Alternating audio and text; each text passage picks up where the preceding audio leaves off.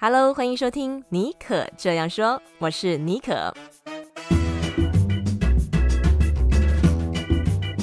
尼可这样说是一个分享不离职创业、个人成长、品牌经营的 Podcast 节目，协助你将副业发展成事业，拥有更多选择权。你也可以这样说，改写自己的人生故事。Hello，欢迎收听这个礼拜的尼可这样说。在节目一开始，想跟大家分享我六月份的这个个人品牌零到一的教练课免费咨询已经开放报名了。如果你想开始经营个人品牌，但是不知道如何开始展开第一步，或是你已经有自己的品牌，但是定位不明确，涨粉的速度很慢，或者是你想要学习如何制作具有吸引力的内容啊，获得网友的注目，然后也希望有人可以深度的陪伴和指导。打造具有变现能力的个人品牌，那都非常欢迎你可以参考我的这个个人品牌零到一的教练课。那我现在有开放这个免费三十分钟咨询，可以跟我聊一聊你的现况跟挑战，也进一步了解我的教练课。然后我也会提出专属于你的这个品牌经营建议啊。那如果有兴趣的朋友们呢，都欢迎点开今天节目的资讯栏，参加我的这个免费三十分钟咨询。通常这个每个月的咨询名额是有限的，很快就会额满。所以想要报名的人呢，要动作加快。今天我们节目的来宾呢是冒牌生哦，他是一位作家，也是一位社群经营达人。他的所有的平台加起来总粉丝数，呃，达这个一百五十万人哦。最近他出了一本书，叫做《超越地表最强小编：社群加薪时代》哦。光听这个书名啊，就非常的厉害。今天我们就把冒牌生请到节目中，跟大家聊聊。嗯，在一开始经营社群媒体的时候，要如何从零开始行销自己，并且累积粉丝？要怎么样打造吸引人的社群贴文，以及要如何找业配和厂商交涉沟通？好，那在音乐过后，我们就一起欢迎冒牌生。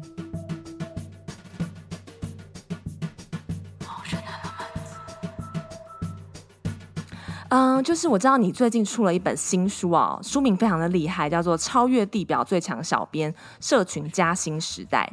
其实这是你不是你第一次出书了，然后是你大概第二本讲呃社群经营的书哦，就很好奇说，你认为这本书跟你前一本书有什么不同？然后你会建议读者要怎么阅读跟使用你这本新书呢？其实我一直是作家啦，所以我已经写，这是我第十本书了。然后这一本书呢，叫做《加薪时代》，上一本叫做《创业时代》，这是不一样的哦。加薪时代就是其实是希望可以帮大家在他的工作之余呢，找一些额外收入的方法。那为什么这本书是叫《加薪时代》？而且我的副标是帮你加薪，每个月帮你加薪二十 percent。我为什么敢这样子讲？是因为其实我算过，诶，如果在台湾啊，平均如果一个人他赚的钱是，比如说三万块或者是五万块以内，好了，我们就算五万块好了。那五万块的二十八是多少？一万块。那怎么样用社群帮你加薪一万块？这个其实是没有那么困难的。但如果你今天是月薪三十万的话，你就不要看我的书哈，就是因为这个这个等级是不一样的。对，所以我的这本书其实是针对。如果你是一个上班族，然后或是你是一个自己在创业的那种呃店家商家，你想要替自己加薪的话，我的这本书是可以帮你做到的，因为我们会先规划出一个金额，然后你再看怎么样用社群循序渐进的达到你的目标。对。嗯，哦，所以这是这本书的一个特色。对，哎，这本书有没有哪三个重点是可以？为什么可以透过社群媒体帮大家加薪？你觉得是要掌握哪三个原则？首先，第一个就是你要先去学习正确的经营的社群的方式。因为什么叫做正确的经营方式？意思是说，哈，嗯，不同的平台它有不同的用法。比如说，像简单讲一下，你要先了解他们的后台的一些数据啦。比如说，你知道像所谓的百万曝光，百万曝光这件事情，在不同的平台它是有不同的定义的哦。比如说，像在 YouTube 上面，所谓的百万曝光啊，它是三十秒等于一个曝光，所以三十秒一个曝光的话，那我们百万曝光就是三千万秒，对吧？那在 Facebook 跟 Instagram 上面呢、啊，嗯、所谓的百万曝光是三秒钟一个曝光，所以 Facebook 跟 Instagram 它是三秒钟一个曝光的话，就是三万三百万秒。你觉得在市场上啊，哪一个平台的粉丝最忠诚？FB、IG、抖音还是 YouTube？市场上是不是大家都会说哦，YouTuber 他们的业配的价价格最高？为什么？因为他们的粉丝最忠诚。什么意思呢？百万一百万的曝光，就你的你这一部影片要一百万个人看，意思是说你要一个人要看三十秒才等于一个曝光。嗯，那 Facebook 是一个人要看三秒钟才等于一个曝光，所以 YouTube 是不是看的比较久？那 TikTok 我觉得是忠诚度最低的，对，应该是一两秒吧？你觉得是两秒一两秒是不是？我跟你讲，对，是零点一秒。哇塞，那么低哦！只要它能够出现在你的动态时报上，基本上它就已经算一秒，它就已经算一个曝光了，不管你有没有看。对，OK。所以，所以我才会说，在。不同的平台，你要先去了解他们的不同的演算法的这个机制。那接下来第二步呢，就是你可能要去设定一下你的选题，包含你无论是在 Facebook 上面的选题，跟你在 YouTube 上面的选题，那你都要去以比较商业的考量来做。什么意思呢？如果你要写日记，你去记录自己的生活，这种东西就不太需要放在那个你的频道上面了哈。那什么叫做说有商业考量的选题呢？举例来说，我有一个学生最近啊，他跟我讲说，呃，老师，我想要去做那个洗头店的探店，就是那个洗头的那个探店。嗯、他就问我说，这洗头店的探店呢，适不适合做发展这个事业？然后我心里面，我后来就有告诉他，我觉得不适合。为什么？因为我其实经营过非常多的这种社群平台，我就告诉他说。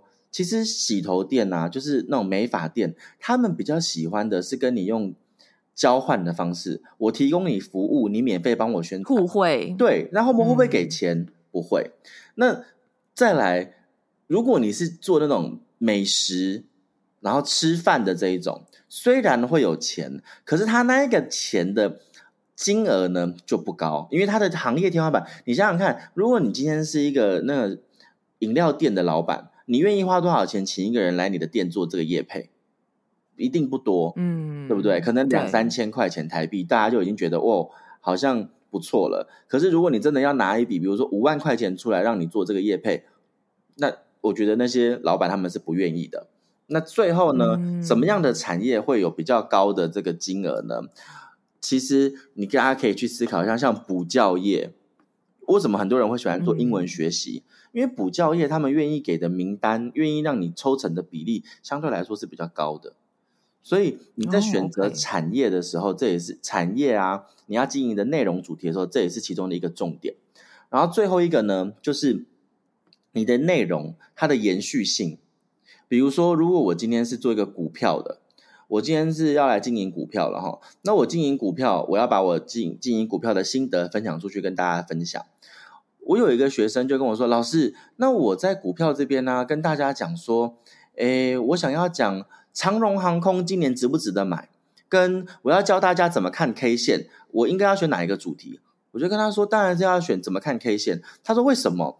我说：“因为每一个想要买股票的人，他们可能都想要学习的是 K 线。”他说：“可是每一个人想要买股票的人，也会想要知道长荣航空值不值得买。”我说：“可是你那个议题就有时效性。如果我今天是……”长荣航空的这个议题的话，那嗯、你的标题是长荣航空突在这次股灾还值得买吗？那请问一下，你的股灾会多久？可能你现在要去看二零一零年的股灾的新闻，你会想看吗？不会啊，可是十年后你，你、嗯、你要要教大家怎么看 K 线，这一个文章或是这一篇内容，还有这一个影片，它还是有效果在的。所以你在选题的时候，这这三件事情都是重要的。第一个是你的平台，第二个是你选择的产业，第三个是你自己的题目有没有延续延续性。这三件事情会决定说你的这个自媒体会不会做的就是徒劳无功。嗯，我觉得你讲的非常实际，就是不要一头热，就是说只是想说自己的兴趣和自己想做什么主题就投进去。如果你是希望可以透过自媒体变现，为你加薪的话，那你一定要先想一下它后面的这个变现的方式是什么，要想比较远一点。好，那我们现在就来带回来冒牌生你自己个人的故事啊，很好奇你当初是在什么契机之下开始经营自媒体的？嗯，我一开始在经营自媒体的时候，其实是我。在国外读书的时候，我那个时候大概十五岁，我在纽西兰读书。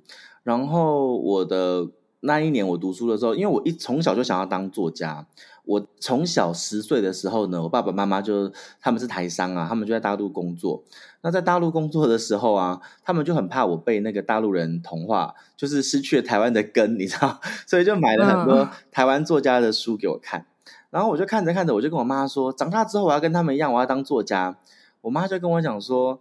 哦，要当作家，她其实听了之后，其实有点觉得说我在想什么，她没有表达出来。她那个礼拜就带我去一个很大很大的书店，她就指着书店的那一排书问我说：“哎，儿子，这些书你看过多少？”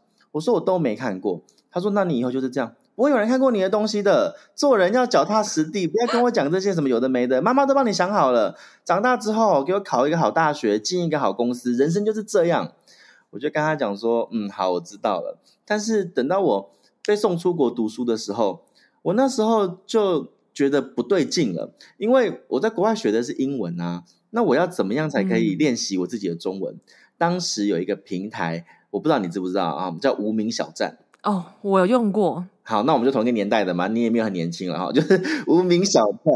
那个时候我就跟我自己说，那我就开始一个礼拜写一篇无名小站。那我写的内容呢，就是。在国外生活的记录，我当时不像我刚刚讲一样那么有系统性哦，我就是想到什么写什么。我写那个探店啊，就是吃了什么好吃的啊，然后用了什么好用的啊，那种分享。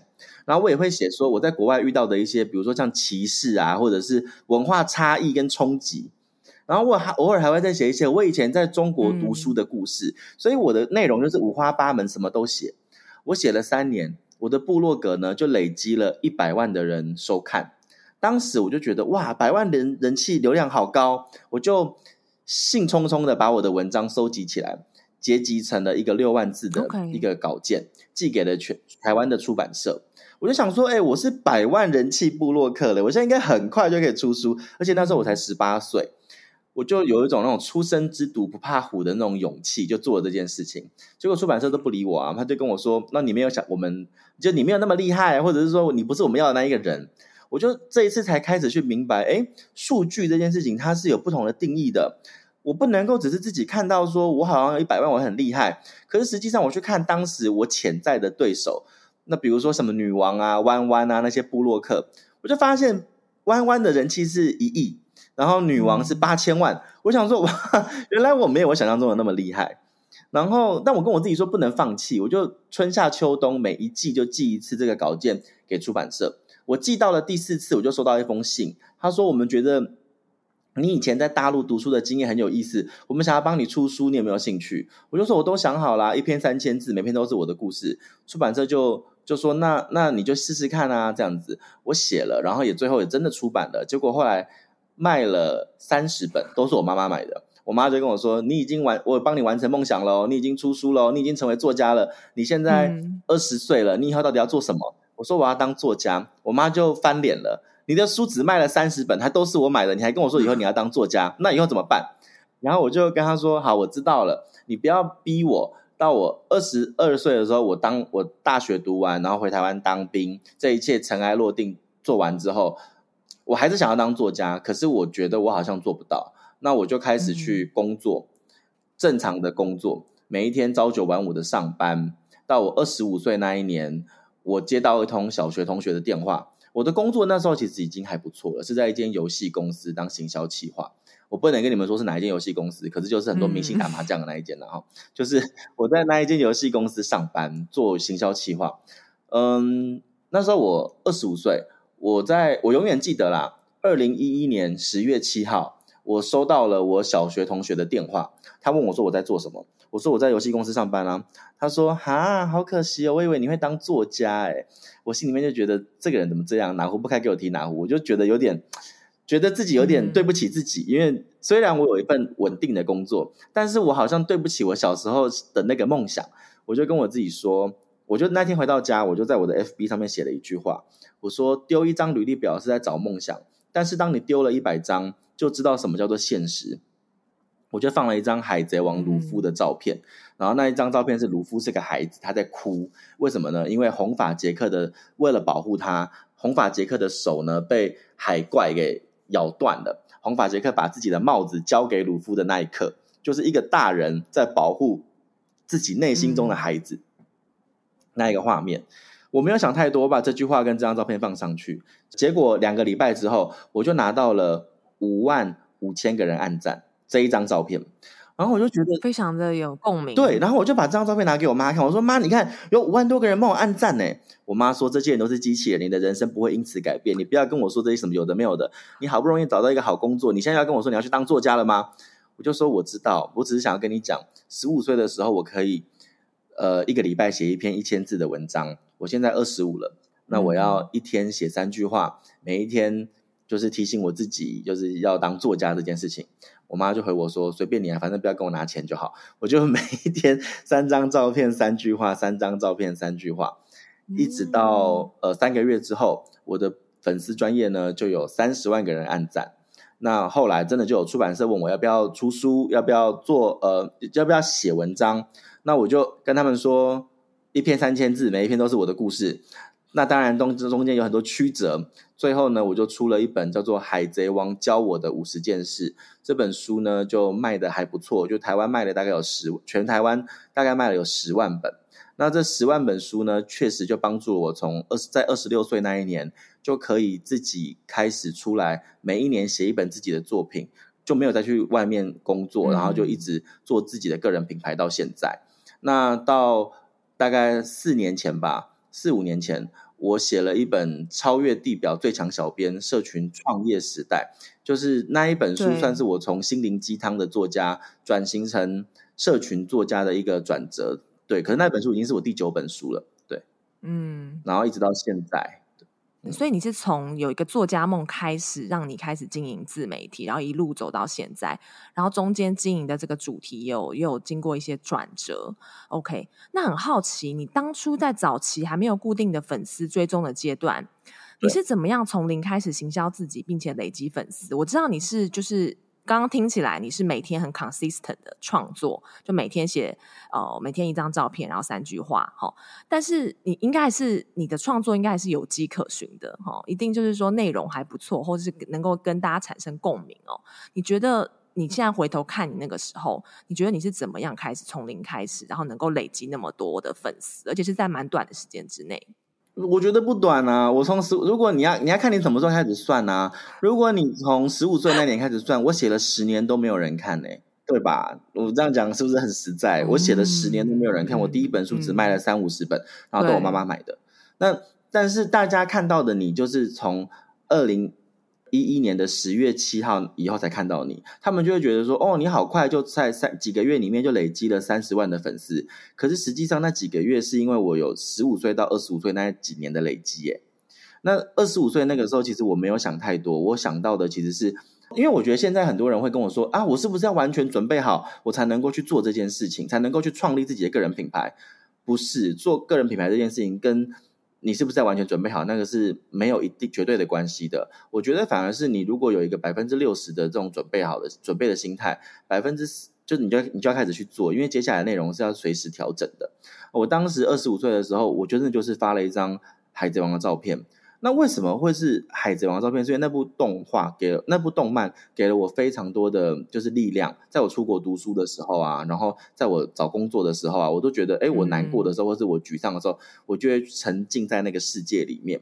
结果我觉得幸运的是，呃，因为海贼王的这一些素材，它有非常强的粉丝群，所以我丢出去之后，我结合了生活的感悟。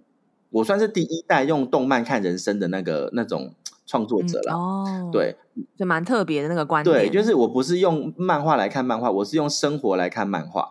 然后后来我就做了一系列的那种，嗯，就是我自己认为漫画这一张照片会给我的感触是什么？再加上那个时代背景，大家已经开始习惯用手机了，所以呢。呃，又还没有到影音的程度，所以在那个时候，我做的这个内容会让大家从那种长文章去看短文章，所以我的内容就是属于短文章，就是那种短句型的，嗯、而不是那种。你记不记得以前在二零零零年到二零一零年那个阶段，很多人喜欢收那个长文的转寄信，就是那种 email 的转寄信那种的。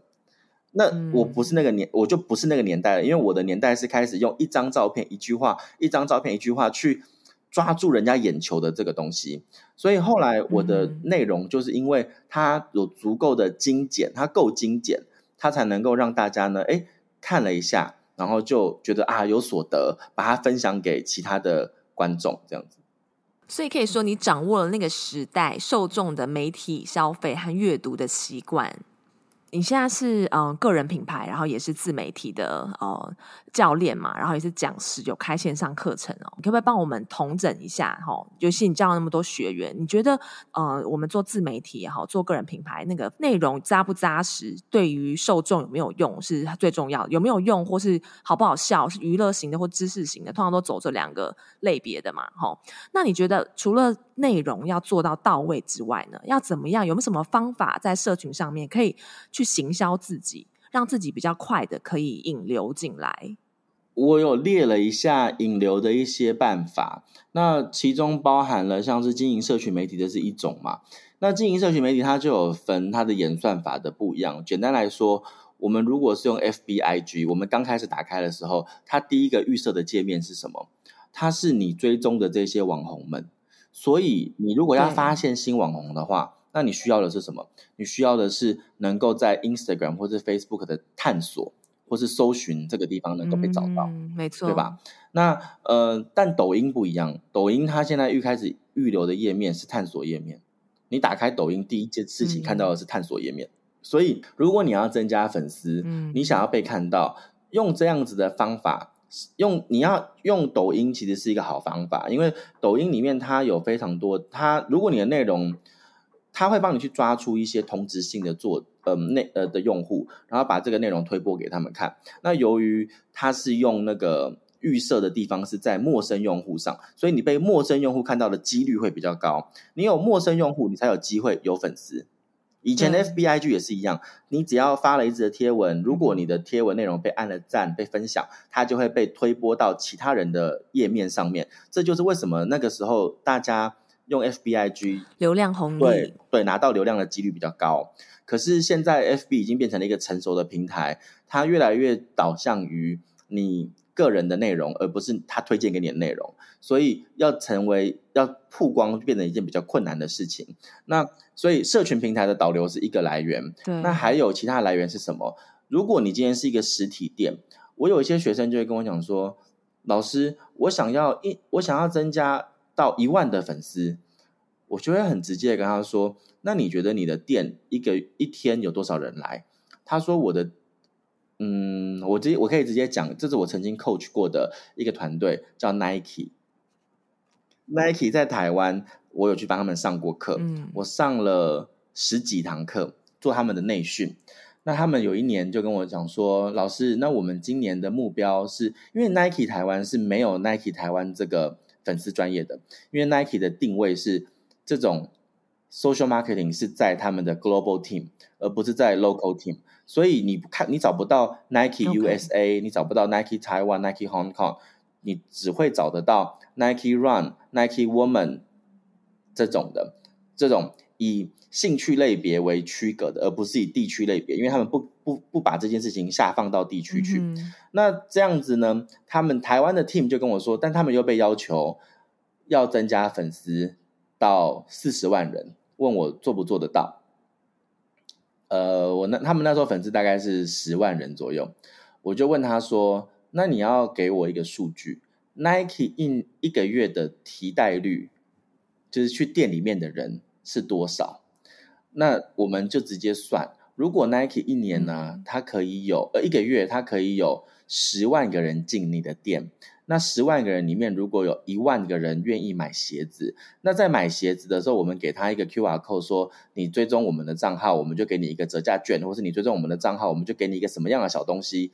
你算出来这个这个内容之后，那你知道 Nike 一一个月如果有一万人进台湾的店铺好了，那一个一万人里面呢，可能每每呃可能会有呃八千个人带鞋子走，那你就代表你一个月可以增加八千人嘛，对不对？那八千人我们就乘以十二个月，你看你一个月可以多少？你可以增加多少人嘛？我刚那个数字只是举例啦，Nike 的那个实际的来客数我就不能讲。可是就刚刚的那个算法是给大家一个参考，你可以把它运用在你自己的店铺里面。如果你一个月来客数是七十个人，然后你每你这七十个人呢，他们实际上扫描进成为你的粉丝的那个几率是八成，那就七八五十六，你就是五十六个人一个月。那你就不要那边就讲说什么你要多久多久突破一万人，因为这是你的一个流量的来源之一嘛。那这是实际上来客数是一个流量来源，然后再加上我刚刚讲的社群平台是一个流量来源。那我自己一开始其实还有做过一个做法，不过我每次讲哈，大家都会觉得说怎么可能，然后这样很尴尬很 low。可是实际上你不这么做，你很难被看到，尤其在刚开始。什么方法？但是这个真的就是小时候做过的事情，我现在可没有这么做了。那时候我在经营部落格的时候啊。就是无名小站那个年代，然后我为了要让自己的内容被看到，我每写完一篇文章，我就会开几十个分身到 PTT 啊、Mobile 零一啊、D 卡，你能够想到的所有的论坛，我就会去开分身，然后去留言说：哇，我看到一个好八卦的部落格，大家赶快来，然后贴链接。这好聪明哦！我后来就是这是在我十五岁到二十五岁的那个十年的努力的时候做的事情。可是那这件事情到我后来红了以后，我有被人家扒出来说不要脸，然后自己去推自己哦。所以我就会跟你说这件事情，它是个双面刃，对。但是说真的，呃，二零一一年以后，嗯、因为脸书它把我推起来了，之后我就没有用过这个方法。可是，在那之前，我确实有用过。然后，我有一个学生，他现在也在做 IG 的经营的教练。他当年为什么会红？我就跟他讲说，因为他原本的粉丝只有三百多人，我就跟他说。你粉丝数只有三百人，然后你凭什么教人家怎么做 IG？你自己都没有做起来，你怎么教人家？他就跟我说：“那为什么我做不起来？”我说：“你是有内容的，我有看到你的内容是好的，可是你为什么做不起来？是因为你的脸皮太薄了。”他说：“什么意思？”我说：“你就是每天在自己的家里面自己写，你从来没有让人家知道你在写什么。”他说：“你到底那我到底要怎么做？”我说，你去找一些那种行销人的论坛啊，嗯、行销人的那个 IG 的社呃 FB 的社团啊，那些地方，你把你自己的内容贴出去，跟人家讲说呢，你是因为他的本职本业原本是工程师，我就说你就把你的内容贴给大家看，你就贴了之后呢，你就可以跟大家讲说，完整的内容可以到我的 IG 看图文版之类的。然后后来他就每一次做了新内容就会去做这件事情，嗯、他的账号就从三百多个人在两个月的时间里面变成了三千多个人，就也因为这样他就开创，他就有了一个第一批的那个粉丝。哦、那如果你想要增加粉丝，在不同的阶段你要做不同的事情，三千个人的时候跟三百人的做的事情是不一样的，所以三百到三千之间，我就是这样建议他持续的去曝光自己的内容。到了三千之后，我就跟他说：“你可以开始送东西了。嗯、你可以跟大家讲说，你准备了一个小东西，你要送给大家，然后留言加一，我就会发给你。然后或者是你认为对读者有吸引力的东西，比如说 IG 的限动的版模啊、模组啊，或者是那个 IG 新字体的做法啊之类的这一种。嗯、那他这么做之后，他现在的粉丝人数已经四万多人了。要分阶段性的，对，阶段性跟读者到底要什么？”嗯嗯，你刚刚讲的第一个方法就是说去社群媒体上面引流。你的意思是说，比如说你有 IG 账号，然后你同时也在 TikTok 和 Facebook 上面去把哦、呃、去 promote 你的 IG 账号嘛？是这样的意思吗？在不同的平台，不一定是，嗯、就是无论 okay 无论是 IG 还是部落格或者是 YouTube 都一样。就是我的，我通常在整理，因为你刚刚提到这个问题，就可以带到一点选题了。呃，很多人他会没有办法一次经营很多不同的平台，比如说像我好了，我有在做 FB，有在做 IG，有在做抖音，有在做 Podcast，我还有在做 You YouTube，就这么多的平台，那我到底要怎么样去生这些内容？这个就是我给大家的建议。通常我在做的这个内容呢，是一个平台的内容可以广撒在各个不同的地方的。对，比如说我有一些学生，他们很喜欢写部落格。他们喜欢写文章，他们想要成为有名的部落客，他们就会去吃很多不同的餐厅，去玩很多不同的地方，然后回到家之后就会写一篇三千字的那个这个实记，写的很详细。我就跟他说：“你写这个三千字没有用，你要把这三千字变成变成一篇大概四百字到五百字左右的内容。”为什么？因为当你用了一篇四百字到五百字的内容的时候，你用口播的方式去讲，四百字到五百字相当于一分半，嗯、那 Instagram 的 Reels 最高可以放一分半的影片，，Facebook 也可以放一分半的影片，那抖音最多可以放到十分钟以内。那 YouTube 最多呢？如果说是那种 Shorts，它只能够放一分钟，所以你甚至不一定要写到一分半。你如果可以做到每一支一分钟的影片的话，你三千字，你可以一分钟的文文字大概是要口播是三百字，你就可以做十篇。那你做十篇的内容，比你做一篇长文部落格来讲有来的有意义。那你的部落格可以是你的一个脚本。的一个位置，对对，然后我就这样跟他们讲，我他们其实就会发现说节省了非常多时间。像我现在也是会先写一篇大概五百字左右的文稿，然后作为我的一个脚本，我就会再拿拿它来拍 Reels 的影片，同时发布在抖音里面。然后呢，如果效果好的话，我就会再把这个内容拿去做三十分钟左右的 Podcast 的概，就是演呃。延伸讨论，那这样子我就是一个主题可以三个地方用，我就不需要去想这么多主题，而且我有经过数据的测试啊，比如说我在 Facebook 那边、IG 那边看到了这个它的主题是大家想看的，那我把它做延伸讨论之后，我放回去 IG 跟 FB 再次做宣传的时候，它就是一个很比较容易吸引人的东西啊，因为我已经用五百字测做过测验了嘛。我也是常常会教我的学员要透过内容重置的方式，就是 recycle 旧的内容，尤其是表现好的内容，你一定可以要重新利用，因为它已经经过市场验证了。你可以改个标题，或者是用不同的形式，原本是部落格的文章变成 podcast 的文章，然后把部落格的文章拆成五到六个 IG 的短文。对，所以我觉得你这个方法也是真的很聪明，可以就是不用一直不停的每天在产制新的内容，嗯、因为不其实不太可能每次都是新的内容。嗯，我甚至会直接把我可能发过两个月以前的内容不用重置，是直接拿出来再用。对，因为比较快啊，然后你也可以节省制作的时间。因为触及率的关系，不见得每次大家都会看到。其实我们这样还是帮助上一次没有看到的人。对啊，对啊，其实是啊，其实真的是这样子，对。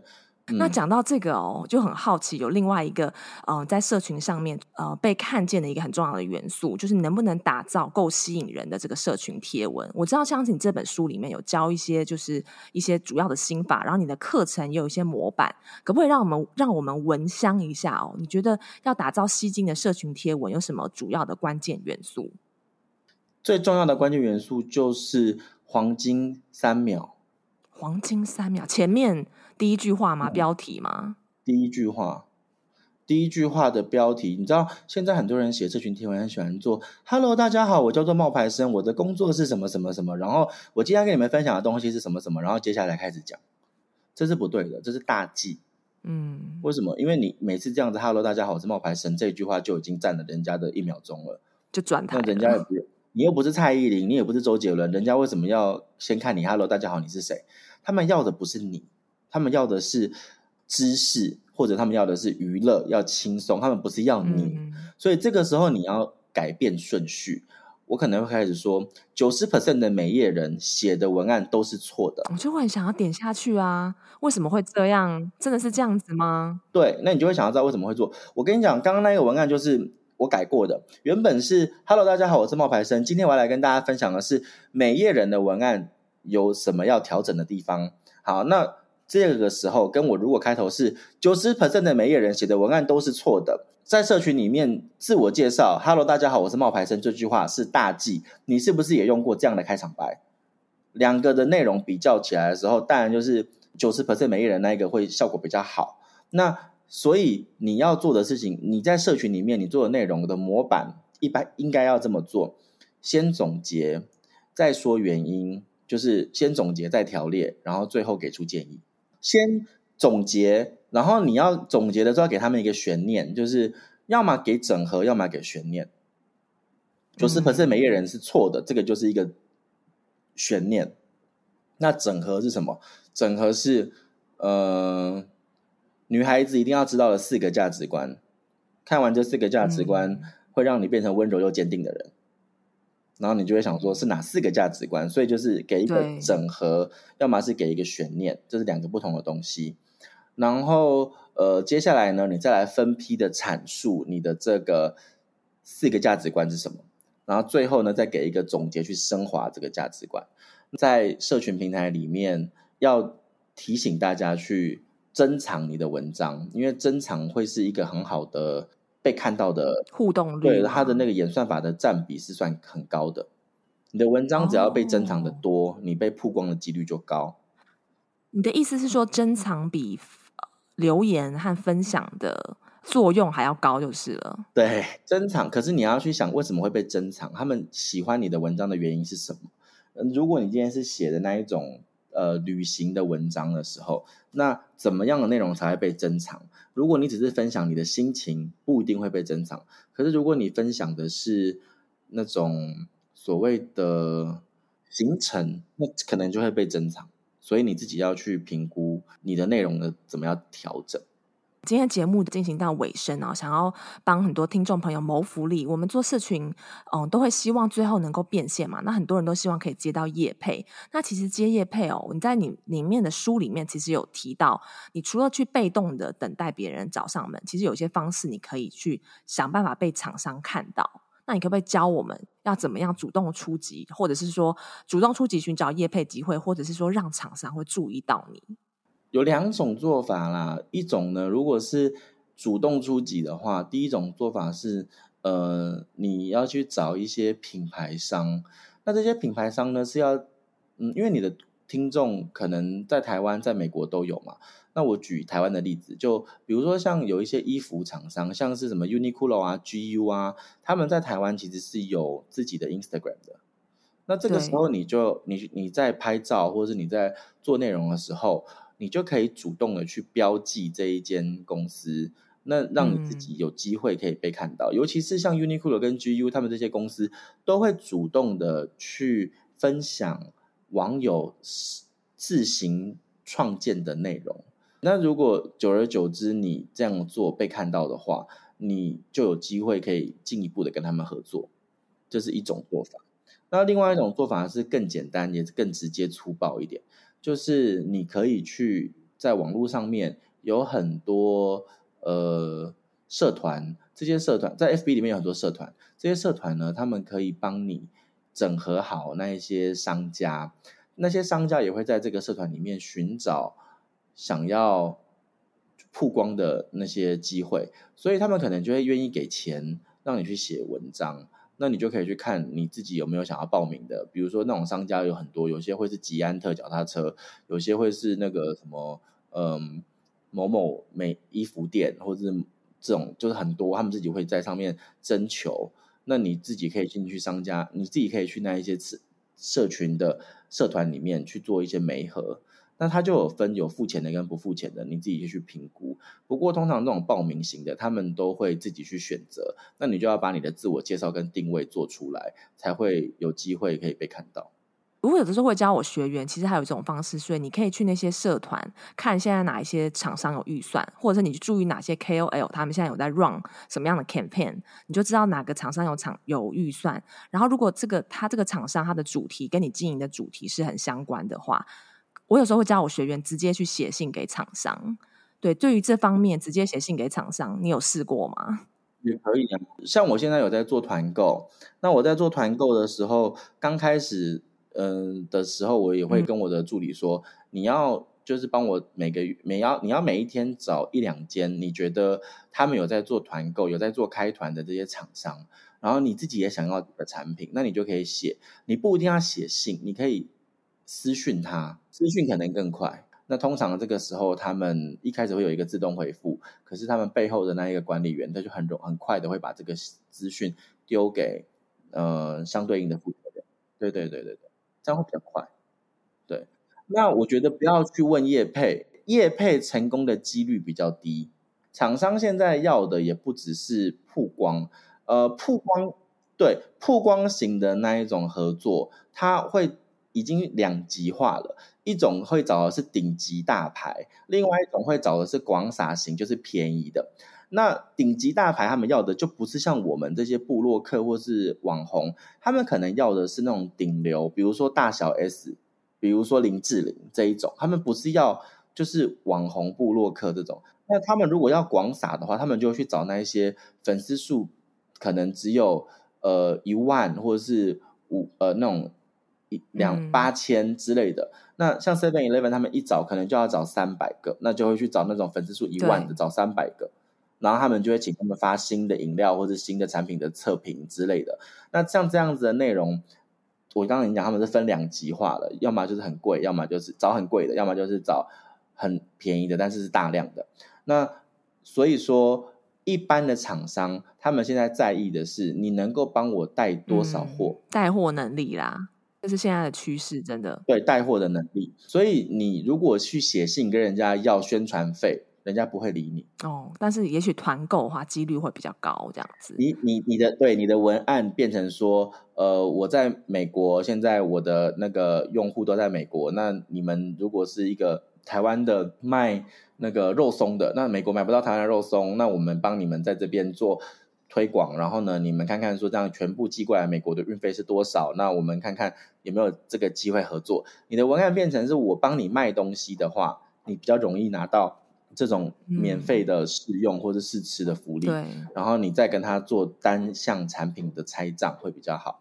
而且，因为其实现在团购对于厂商来讲，他们是没有成本的，等于是你卖多少，他们就可以抽成多少，所以他们现在都比较倾向也喜欢这种合作方式。对，那拿到业配机会了，接下来就是要跟厂商接洽沟通。其实这当中有很多美眉嘎嘎，你觉得有什么是你最想要提醒大家要注意的地方？